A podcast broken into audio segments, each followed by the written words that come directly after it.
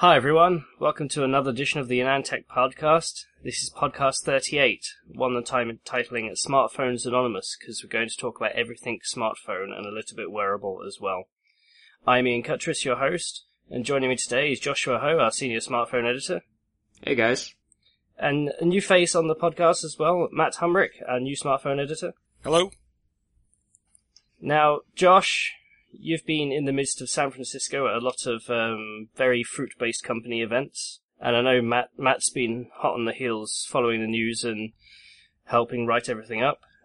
So, Apple's annual September event. How busy was it? It was I was starting to get flashbacks of traffic, rush hour traffic almost. That's kind of what it felt like.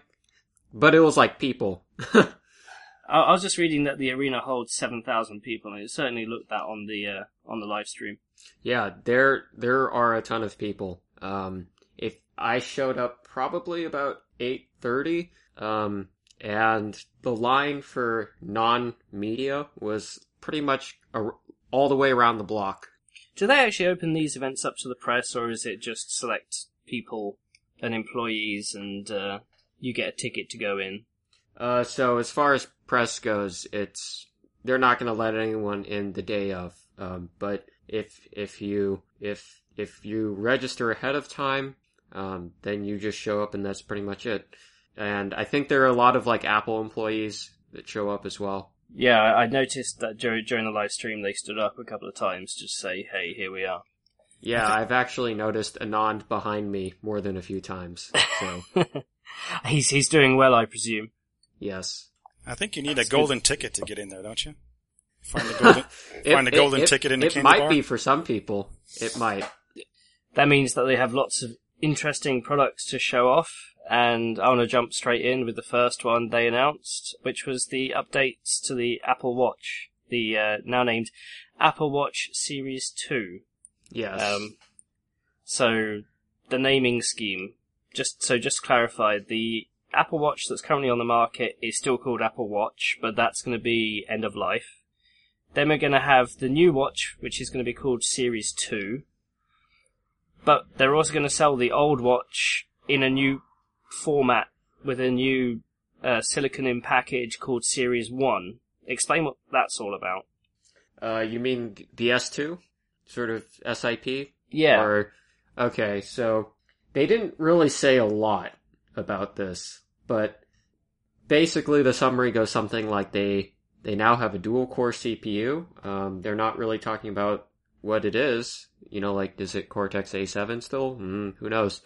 And also a faster GPU, and that's pretty much all they said. So the Series 1 and the Series 2 watches. So Series 1 will be the old watch with the old functionality but with the new processor, and the Series 2 is the new processor with the new functionality. Right, all the new shiny stuff. What makes it so shiny? Well, actually it's not I guess as far as appearances go, there is nothing really new. I guess it's not the new shiny. It sort of looks like Apple Watch 1 pretty much. Is there going to be a $10,000 gold edition? No, actually, that's dead. The gold is dead, so you can no longer wear it. Gold is dead. Long live ceramic. Yes, that's pretty much it. Yeah, so the Apple Watch Edition is no longer available in the ridiculously expensive gold. Apple Watch Edition now comes in a white ceramic case, which is still expensive, but not as, $1,250 or something? Right, yeah, US. In the order of $1,200 to $1,300. No, but bearing in mind that the base is only $369 with the Series 1 at $269, if I remember correctly. Right, yeah, and those are for the aluminum cases with basically Gorilla Glass, but not really. I think they call it Ion X. So the new Series 2 updates include, aside from the dual core and the new GPU, we now have GPS tracking, so people who want to use it as a fitness. It's now kind of water resistant. Did I get that right? It's actually quite water resistant. I would actually say if it lives up to the promise, like, you could pretty much take it anywhere and not worry about it. It's rated to 50 meters of water. 164 feet. Yeah. So you can, I'm pretty sure you can shower with it and not worry that much. Yeah, I think they said that, I looked up the ISO standard it's rated to, and like you said, it's rated for up to 50 meters, basically can withstand that pressure. So yeah, swimming and everything is fine. The only thing is it doesn't stand up to like high velocity water jets. So, you know, Apple gave the example of water skiing. So even though you're not even in the water, but just having the water being forced at a high velocity, it's not rated for that. But. Right. It's a function of pressure. So it can handle up to the pressure of 50 meters of water. So, software side. What's new on the software side? Did they say anything? It's WatchOS 3. They added some extra exercising things, mostly targeted at swimming. So different types of swimming. They said there was an algorithm that they developed so that over time it actually learns your sort of stroke efficiency. And so instead of sort of like an average, it actually figures out, okay, what, first of all, if you can specify, are you swimming in like a pool or swimming in the ocean? And then it'll learn how well you swim over time to figure out how many calories you're burning. It doesn't sound like there's that much new with this watch. I mean, with these smartwatches, we're still in a time frame where features are added every generation, and they're just added and added and added, not really to the point where, okay, we have to actually exchange this for that. Yeah, I think we're still in the very early days where the technology is, you know, barely ready. Right, yeah, so stuff like just getting the display, right? So this generation, the display is now 1,000 nits. That's what they said. I don't know what that actually means, because I've also seen claims that the Note 7 is 1,000 nits, but that's totally not the case. So just to clarify, with when they quote a brightness, it's typically the best case scenario with one white pixel. I've seen figures like that before, but yeah, I'm sure Apple's figure is probably a bit more realistic. It's probably, you know, like on Samsung's phones where they have the auto brightness boost in sunlight. Right. Right, but also, but Samsung themselves, they don't actually say, oh yeah, the Note 7 is 1,000 nits or anything. It's closer to, I think they say 500, so maybe that's actually true. I think we really need to test it to find out. You tested the first Apple Watch, right? Yeah, I did. Yeah, it got to about, like, just below 500 nits. Did you like it? So it's all... Here's the thing, right? I would say that most smartwatches I tried, like Pebble and the very early Android Wear watches, I really didn't see the point, right? Like this is, there was just not a lot of value there. And the Apple Watch was the first time that I could actually say, okay, maybe this isn't just a total waste of time. This isn't just a total gimmick that's going to fade in like 2 years and we're all going to forget about it, right? But Apple Watch 1 in WatchOS 2, right, is still not ready for most things. It works for basic things, right? It works for basic fitness tracking.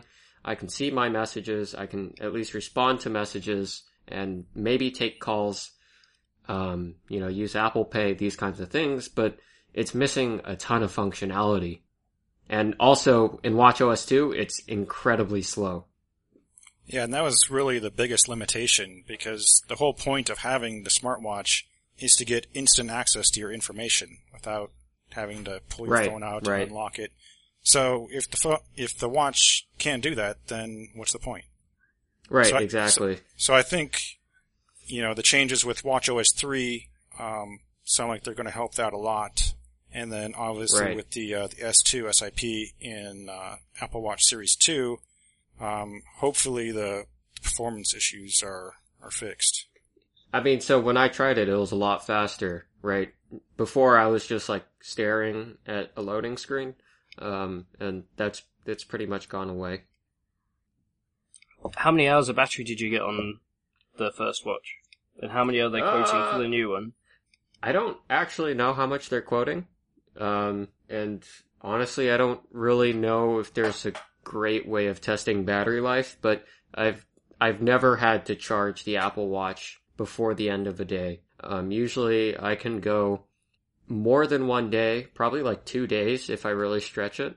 But it's like kind of variable. I don't know why. Sometimes it's like it never ever drains. It's like 20% in a day, but sometimes it's like I look at my wrist halfway through the day and it's already at 50%. And I can still get all the way to the end of the day without worrying about it, but it's variable. Oh, I noticed that they didn't talk about battery life specs for Series 2, so I'm kind of assuming that there's no improvement there.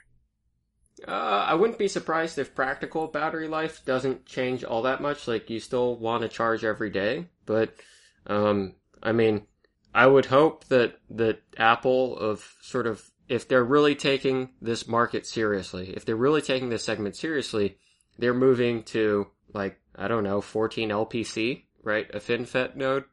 And that would be huge for battery life. Well, we could go on about how Intel is opening up 10 nanometer to ARM and how that's going to change the landscape in a couple of years. But with smartwatches, I mean, I've been trying the basic ones, the Huawei Talk Band. The first edition I tried gave me 2 days of battery life, you know, just for a basic step counter, sleep counter, and date and time, and 2 days of battery really annoyed me. With the latest edition, the B3, I now get about 4 days, which is yeah. So I got about bearable. 4 days with the Pebble, but it doesn't matter if I throw the thing in the desk and never use it. Then battery life is irrelevant, right? So pre-orders for the watch start September 9th, shipping September 16th. Yeah, so that's aligned with the iPhone 7. Do we know if we're getting a Watch Series 2? I don't know. We'll see. We should definitely be getting an iPhone, though. One of the new ones. Right, one way or another. One way. So the big news of the event was the launch of the iPhone 7. Yes, that was the other big announcement. And 7 Plus. It's... I mean, where to begin, aside from new SoC? Dude, the SoC, that's interesting. That's the interesting thing, I think. So you don't think losing the audio jack is interesting? Oh, we'll get to that. But I think everybody can at least agree that what Apple is doing with the SoC this time is pretty new and interesting, right? It's worth, you know, like, what sets it apart? Does it work, right? It's rare to see them do something sort of like that really is different from what they've done in the past as far as SoCs go, right? They started off Apple. Their SoCs started off as sort of these traditional.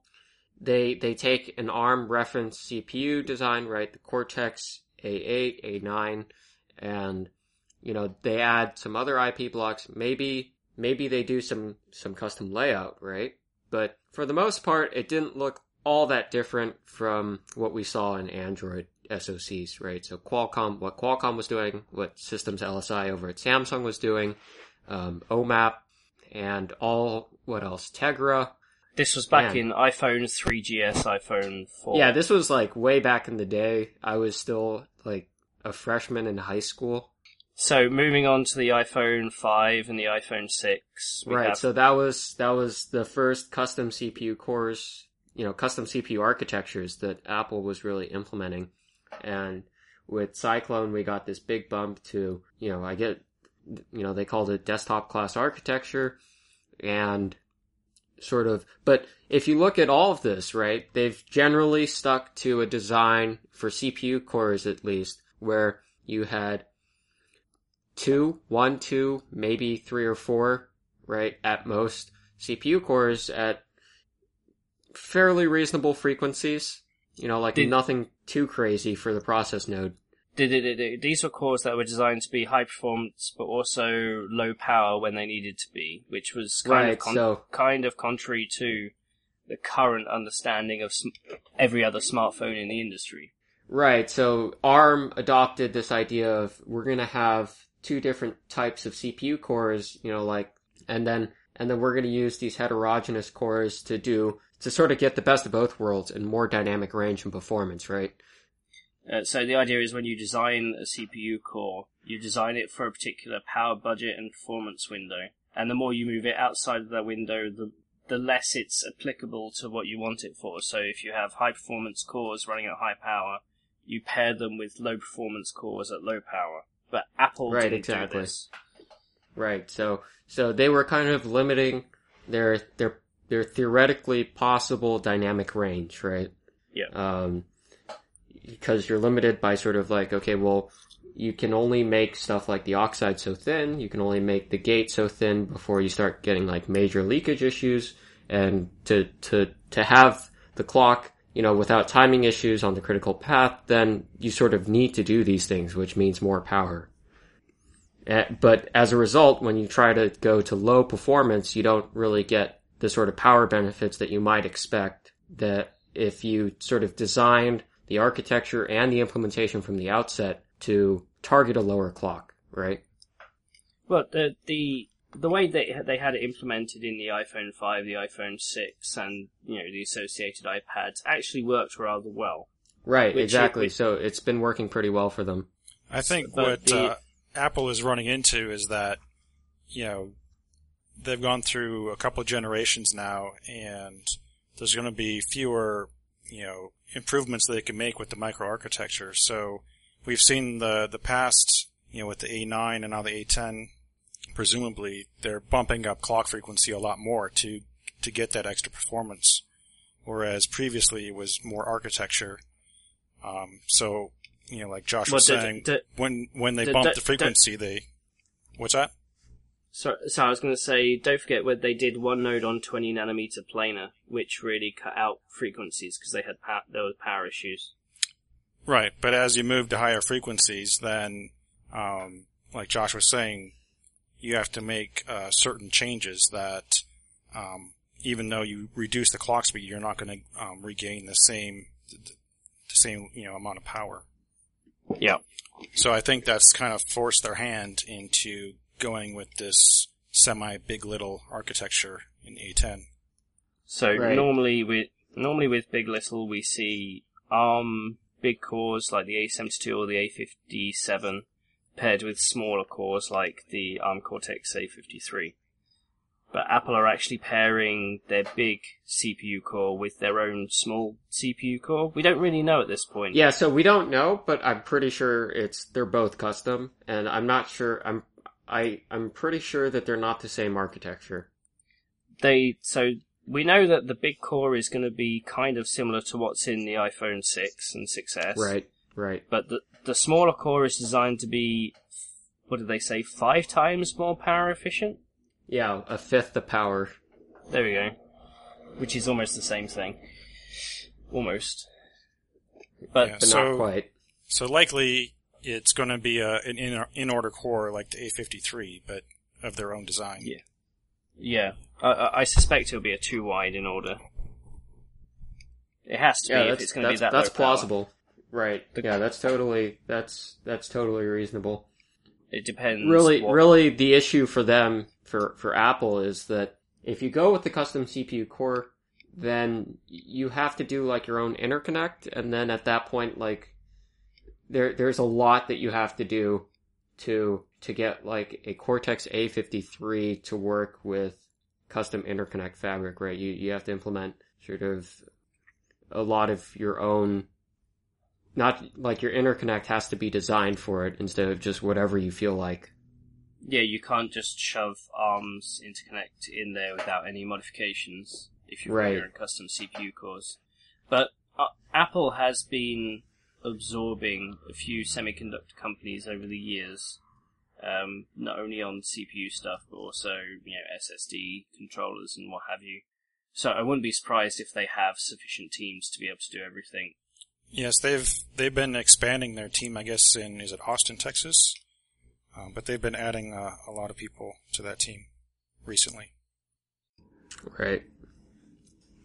So I think that's like this SoC, right? Because the other thing is they mentioned like a hardware performance controller, and that's something that I haven't seen anywhere else, at least publicly. Nobody has really talked about it.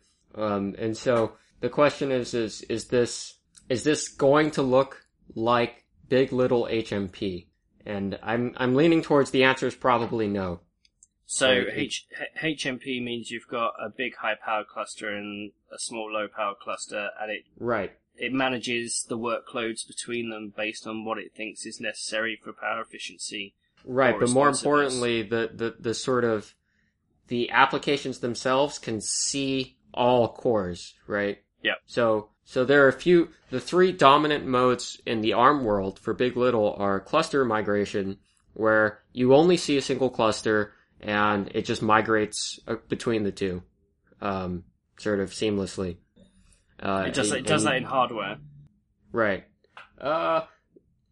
There's also software components, like sort of at the kernel level. And then you have the in-kernel switcher, which is core migration, right? So you see sort of independent CPU cores, and then you migrate, threads get migrated between the big and little cores sort of in pairs, right?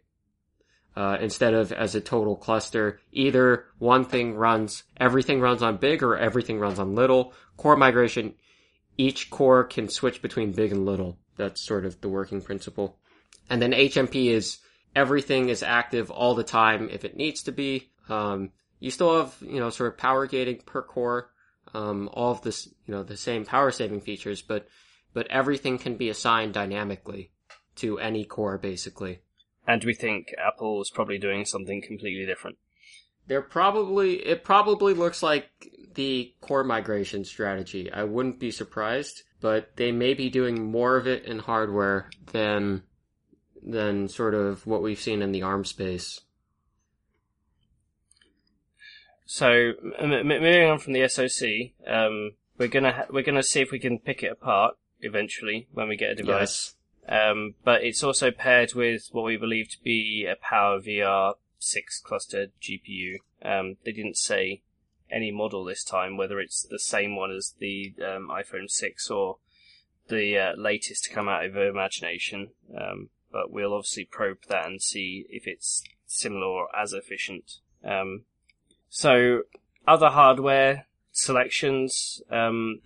We believe there's going to be two sets of modems. Yeah, it's possible. It could be Qualcomm.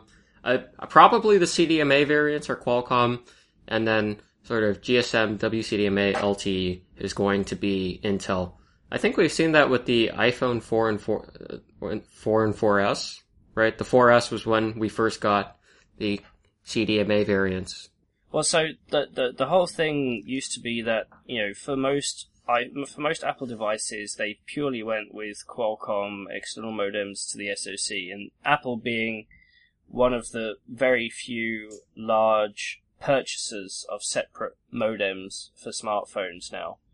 And Qualcomm had a grip on the US market, especially because they were the only provider able to do high-powered modems, but also supported CDMA.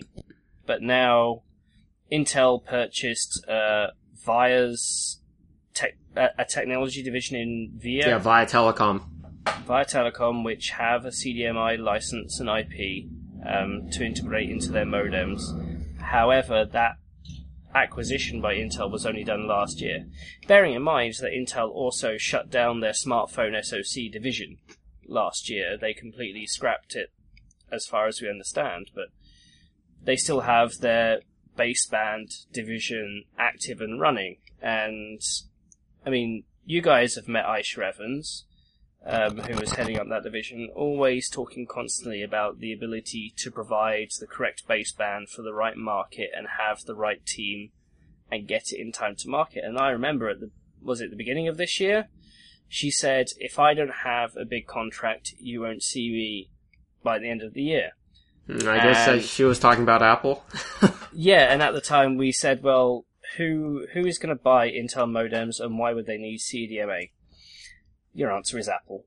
And there's at least four different variants of the iPhone 7 and 7 Plus listed online. you know, for different carriers in the US and elsewhere in the world. So we're kind of assuming it's a pretty strong indicator that there are some devices that are going to be Intel modem powered and some that are going to be Qualcomm modem powered. Now, whether that actually has an influence on, say, the battery life will depend on, you know, that would be interesting. Modem gate. Modem gate. You heard it here first.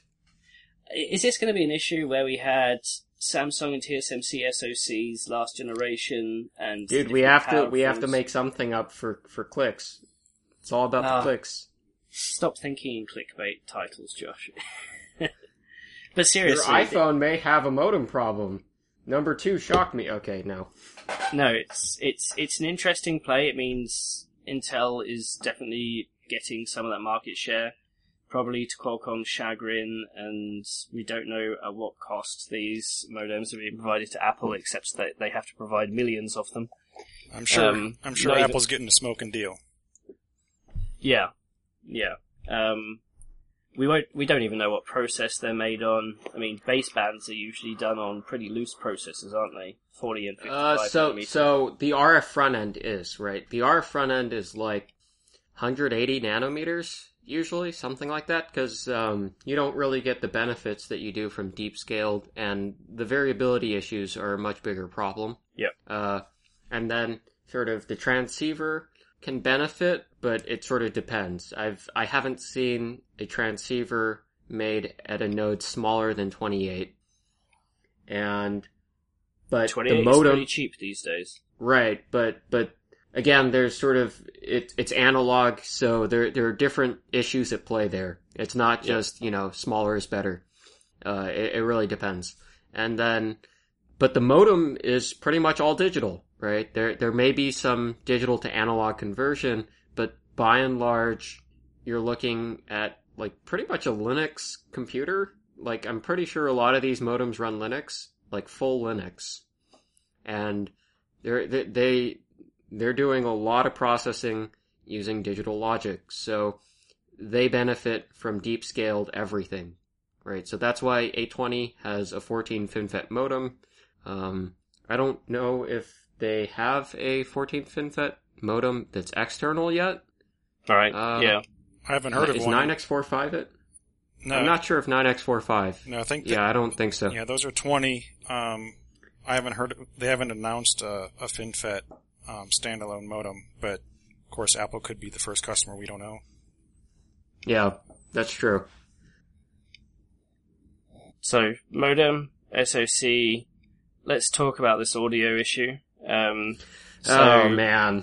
So Apple have done away with the 3.5mm audio jack on the iPhone 7 and 7 Plus. If you haven't heard about it already, this means that all your standard 3.5mm headphones that you've been using up to this point, you can't use directly with your new iPhone. However, Apple have provided a bundle adapter for free, which is the interesting part, for free, such that you can use your headset. You just can't charge your smartphone at the same time. But you could buy, apparently there's a Belkin announcement or something that lets you buy a dongle that is huge and bulky, it seems, that lets you do both. So okay, so there will be solutions in the market if you're prepared to pay for it. Right. I think, so, I'm pretty sure that in, a month or two, we're going to see sort of this stuff on Amazon from various resellers of Shenzhen goods for $2. So it could be a non-issue, but it's clear that Apple are moving towards devices with a single port for everything. Same with the MacBook, the new tiny ones, right?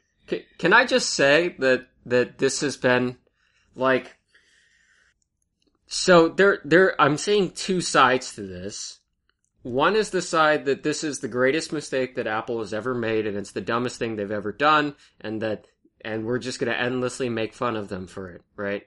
And these are all sort of the edgelords that have, whatever on the front page of Reddit, and sort of every journalist on every site that wants to give their hot take on how removing The 3.5 millimeter jack is the greatest travesty to ever be done in the history of technology.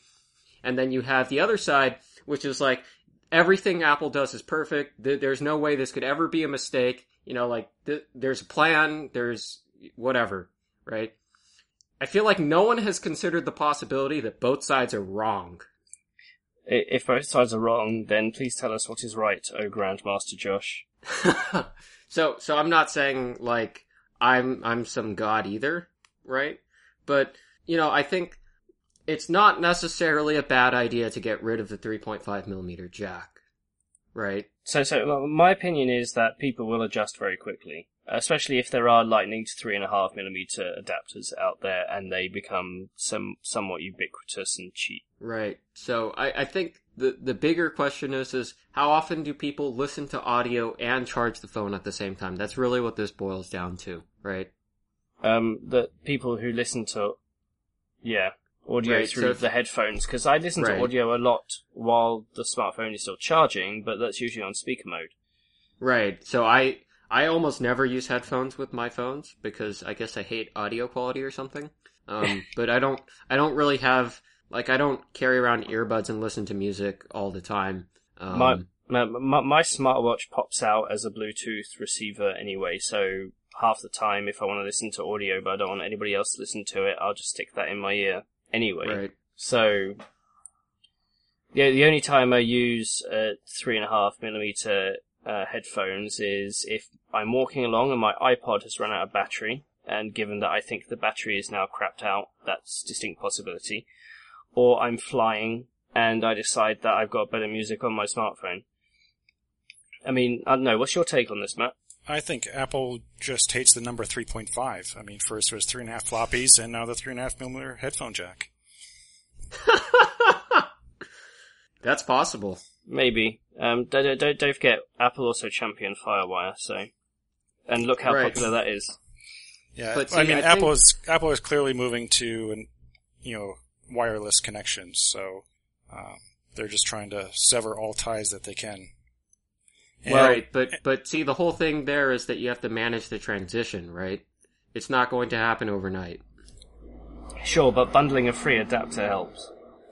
Yeah, it does, but I think if you don't make it, foolproof for the third party to do, right, then you run into this issue where, because you have to acknowledge that there's going to be, like, a whole host of, like, fakes out on the market, right? People are going to... Because the idea of we're going to undercut Apple by like $3, $5 and then, make money off of that's pretty appealing. Someone's going to go for it. Especially with volume.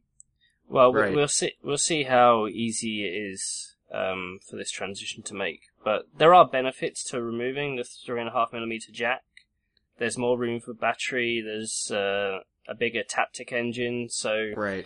Vibrations feel a lot stronger. I mean, I remember, and that enables the home button to be solid state, without sort of going basically completely feedbackless like the HTC 10. We'll get to the HTC 10 in a minute because I know it's been a sore topic with some of our readers. Possibly, yes. But explain what they've done with the home button. Yeah, so the home button now basically doesn't click. It's no longer a physical button. Right, so when you press it, it's capacitive, and then there's a force sensor that senses how hard you're pushing on the button, and that's what it uses to simulate the home button, and to give you the haptic feedback, so you know when you've reached the activation point for force. The Taptic engine activates to sort of feel like you clicked it. Okay, so removal That could mean that in the future the button does get smaller to accommodate a larger screen-to-body ratio, I imagine. That's possible. Yeah, we'll have to see. They've still got fingerprint recognition in the sensor, right? Right, Touch ID is still there. Yep. It's not under sort of the cover glass yet. I don't think anyone's shipped something like that, but it's still sort of like a very obvious separate sensor with a metal ring. It just doesn't move anymore. I wonder if we're ever going to see a... fingerprint sensor on the back with Apple. I'm not sure. I really don't know. I think it's important to not write anything off, right? personal preference, I prefer fingerprint sensors on the back. I think just I'm not sure how you guys feel. I just think from a design standpoint, I wouldn't see Apple doing that. You know, they're all about, you know, clean, minimalist design, and I don't see them putting a big circle in the middle of the back, especially when they interrupting their Apple logo. What if it was the Apple logo? Yeah. Yeah, what if it was the Apple logo? That'd be, I guess that would be one way of doing it, but... They'd have to shift it up the back, though, wouldn't they? Yeah, that's true. That's a good point. So, probably stay on the front, and also it's sort of like a familiarity thing. People would get really confused if the home button's gone. Yeah, I guess it's part of the, you buy an Apple phone, you know what to expect with certain features. That being one of them. Okay, right. So moving on from audio and the home button, the device is now water resistant. Is it IP67 or 68? Yes, it's IP67, and really, I think part of the reason why the 3.5 millimeter jack sort of went away was because of water resistance. Yeah, right. It's much harder to. That's another. The audio jack is a huge ingress point for water. It does mean that we are going to see probably a 1 out of 10 repairability rating on iFixit. It's possible that you could easily repair it, but as soon as you do, all water resistance is gone. Yeah. You'd have to replace all of the gaskets and adhesive, so you could open it up, but you'll lose your water resistance. Yeah, because there are still like 2 screws, the pentalobe screws at the bottom of the phone, so I'm assuming that this assembly is still similar, vaguely, to the 6S. Mm. Yeah. Didn't they say something about the speakers? The speakers actively piston out the water? So, that's the Apple Watch Series 2. That's the watch. That's not the phone. Yeah, and so, what that is there's a mode that you can set it in where if you've taken it into the water, you can set it so that it activates the speakers to force the water out of the speaker enclosure. As a sort of low frequency, high frequency vibration, I don't know. It's probably low frequency, but high displacement, right? Yep. Sort of, you want to push it out. Yeah, but that's not in the iPhone. Okay, I mean, I misremembered that. Yeah, it isn't. So water resistance, I think that's just going to stop people, or at least they're going to. You can now drop it in the toilet and then put it right back next to your face again. And I guess that's one solution. But see, if you look at all the advertisement around it, as soon as the ad ends, Apple, for Apple videos on the iPhone 7 for water resistance, it says water damage is not covered by the warranty. And so really, you shouldn't even trust it. I don't think. It's 1 meter of water for half an hour. So, and this is standard for pretty much every water-resistant phone. Everyone says we're not going to cover water damage, almost universally. And unless the water resistance actually fails, then it's a product failure. Yeah, like the Galaxy S7 Active.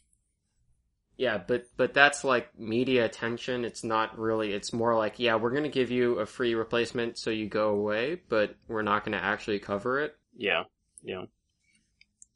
So, moving on from water resistance, the 7 Plus has a dual camera design. Now, dual cameras seem to be one of the next big things in smartphones. I mean, how many smartphones this year have come out with dual cameras now? 5? P9, Honor 8, G5, V20. That's at least 4, right? Yeah. Thinking about what else. I guess the V10 last year was dual front-facing camera. The M8, the Butterfly Two. It's getting to a point where the high end devices... Was it a Butterfly 2 or Butterfly 3? Did that exist? I don't remember. It was a Butterfly phone that was with the M8. It was a companion. And then the M9 Plus. Fair to say that high-end smartphones is now becoming... Right, yeah. So, what does dual camera on the Plus do? So... Right now, at shipping, the only feature that it does is zoom. Better zoom. Yeah, so it works like the G5 and not the P9. So, unlike the P9, it's not combining images from both sensors to try and improve image quality. It's literally 2 separate cameras like the G5 One has a wide-angle lens, and one has a quote-unquote telephoto lens, which is not telephoto at all. Yeah, it's like a portrait lens more like, I think. It's like 50mm equivalent. Yeah, it's like 50. So, I think it was 56 millimeters, and right around just over 50 millimeters, I think, is basically the same magnification that you would see with your naked eye. So, obviously, I think it's a good, because, you know, the smartphone cameras with these wide-angle lenses, it's really hard to capture anything that's more than a few feet away from you because everything is, you know, such a small magnification. Right. Yeah. Actually, I have this problem because sometimes when I'm walking outside for some reason, around the neighborhood, I'll run into like cats and stuff. And, I don't know if you've noticed, but usually like most animals aren't going to just let you walk right up to them, like into their personal space. So, but if you want to take like a photo of it, then I'm like basically doing like insane digital zoom to do anything useful. Yep. So now you can get better cat pictures than ever. So with the dual camera, they said 2 times optical, or is the equivalent. Yes. Along with, you know, 10 times digital, which is almost useless. Yeah. So I don't. You might as well just take it at 2x and then just crop the photo afterwards. It's the same thing. Yeah. Well, I think they're doing some, you know, depth mapping to improve the... So it's not like your typical digital zoom where it's just cropping it. I think they're actually calculating a depth map and doing some post-processing to make it image quality a little bit better. Well, they said they do 100 billion calculations in 25 milliseconds for it. Bearing in mind that I'm pretty sure that if you sit down and do the calculations right now, you can figure out the exact clock speed of their ISP. Pretty sure, roughly. Well, Josh, do you know if both of the rear cameras had OAS? I wasn't actually able to test because the thing is that with Apple's cameras, OIS is never running in preview, never ever. The only time I've seen it run live is when you record video, and I actually just didn't test that. I just forgot about it. Well, we'll get a device and we'll test. But right. What one of the other features that they were promoting was high color gamut on the photos. Right. So I'm pretty sure I wouldn't be surprised to know if the camera itself supported that gamut. P3, I think that's what they're targeting. But they just never bothered to implement it until now because they didn't have the displays. And if you don't have the displays to render it, then who cares, right? Well, so the whole point of this is when a camera takes a photo, it can only do so many accurate color representations, and it will try and map what it sees to what it's nearest that it can support. And the idea is that the new cameras can support more colors and more of the visual range to get better quality photos. Right. But I know Brandon was saying, yes, you can take the high quality, the high gamut photos, but that only works if you can actually see them on a high gamut display. You know, right now, almost all displays are sRGB. So, you know, unless you're looking at the photos on the iPhone 7 or the iPad Pro, you're not going to see the extra colors. But, you know, you have to start somewhere. You know, it's the chicken and egg problem. If nobody makes content in P3, then nobody's going to make screens that can display it. It's all right. There's plenty of 72% NTSC devices coming out of Asia to view content on. And, of course, the other thing that goes along with that is the color management that's built into iOS and OS X, so that you can actually view them in the native gamut. You know, that's been the problem with Android, since it doesn't do... And Windows. And, yeah, Windows to some extent. Yeah. Because they don't have color management, particularly on Android. Android only knows sRGB. That's it. It just assumes all content is sRGB. And just throws that on the screen, and you get what you get. So, yes, the colors look more vibrant, but they're not at all accurate. Yeah, speaking of display, so I think actually this may be sort of the sore point as far as the iPhone 7 goes. Maybe not the 7 Plus, but the 7. I think the resolution may be a little bit too low. They did give us like P3, and I think they said it's now like 600-something nits, typical brightness. Yeah, it's brighter, and it's now a high gamma display. Right, but I think because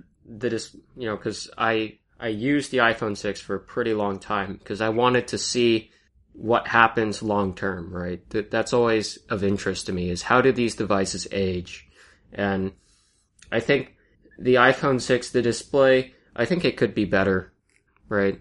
I think with the 6 and 6S, it was all right, but now we're like, pretty much everything is Quad HD, so it's much more noticeable that the resolution of that display is pretty low.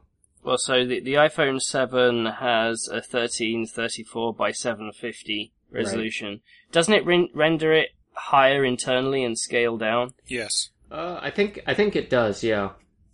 Because don't get me wrong, I mean, I've used 720p 5-inch smartphones before, 5.5-inch 720p smartphones. And the big benefit there is obviously battery life, because you're not rendering as many pixels.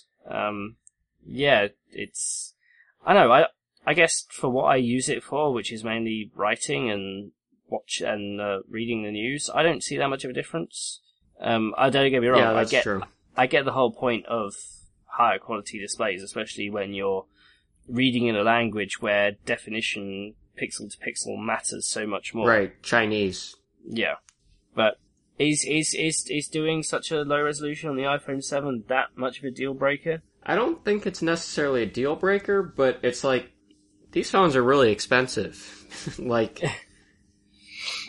So it's more like you want it for the sake of other stuff is better almost. I mean, I guess you could argue, well, you could make the photos look better on the screen, or FaceTime might look better, but most people have really rubbish quality connections for FaceTime anyway, so. I mean, it's more like I can't even play back 1080p video at native resolution. Well, yeah, there's that.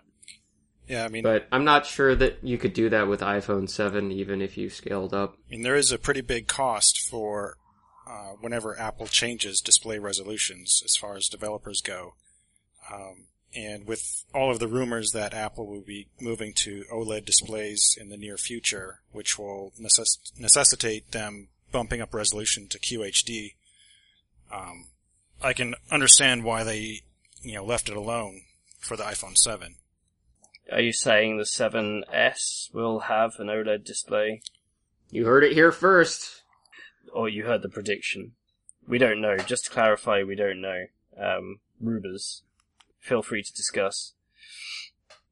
Is there much else about the 7 and 7 Plus to discuss? I mean, storage options. We no longer have 16. Thank God 32 gig is done. Thank God. 16 gig. 16 gig is done. 32 is now the minimum, which covers pretty much most people. Yes. And I guess we could talk about Jet Black.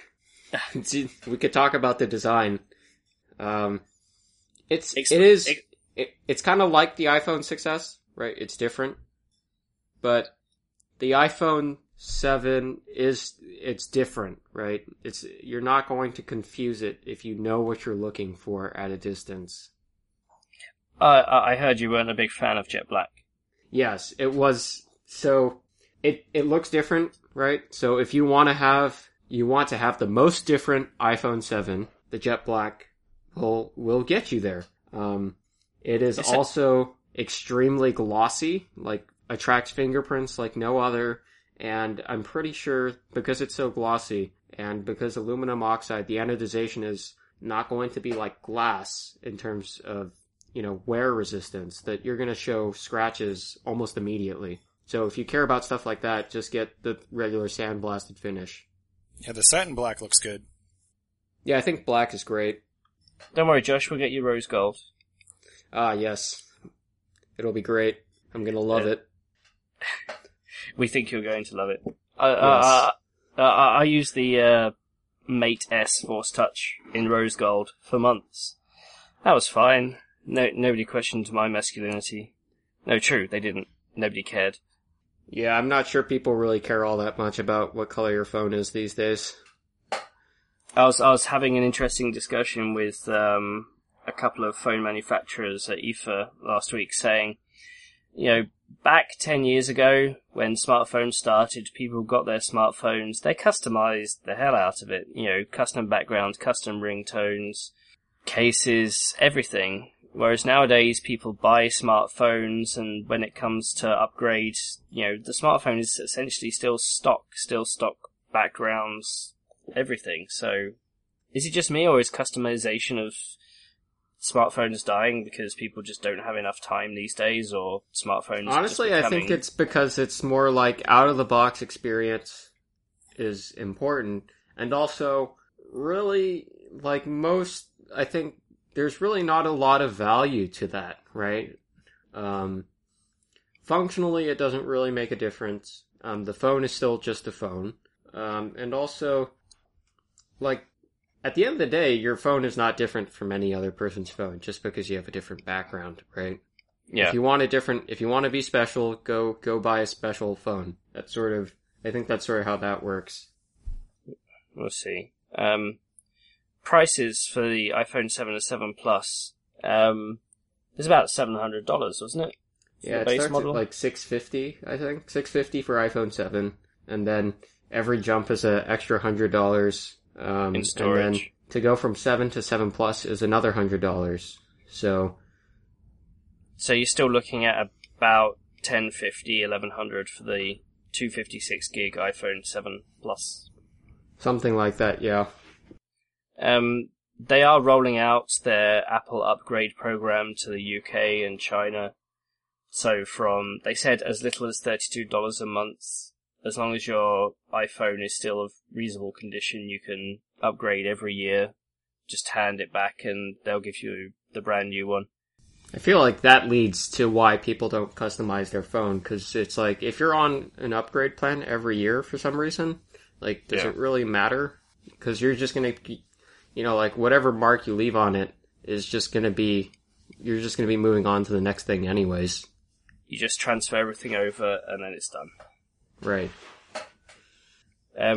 So in terms of our review plan for the iPhone 7 and 7 Plus, we know Apple does waves of sampling, and previously we've been part of the second wave, not the first wave, just because that's how Apple works. I don't think we'd be talking about this if we were in the first wave, really. Well, it's people who get in the first wave tend to be, you know, release day, day after release day reviews. But right. Or you could take, like, an extra 2 weeks. Could do. Which is probably when we'll get our samples. I've been speaking with Ryan about this, because Josh is going to be heading up the review for the most part. We want to get... First part of the review will probably be the device, you know, just as it compares to all the other new flagships around the market. Including the HTC 10, which should be done before we get to the iPhone review. Yes, let's really, really hope. Really then, start burning the midnight oil there. Don't worry, we have total faith in you. Yes. But the SoC is obviously going to be a big part of the iPhone 7 and 7 Plus, which we'll probably stick into a part 2, because that will require more time and more analysis. So expect the review to be in 2 parts. Coming out over the next month or so, I'd imagine. Right. We'll see. Really, I think the emphasis here is don't take forever. Don't worry, we'll crack the whip. I know you've got school starting up soon, so we'll see. We'll see how much. Junior year of electrical engineering. This is going to be fun.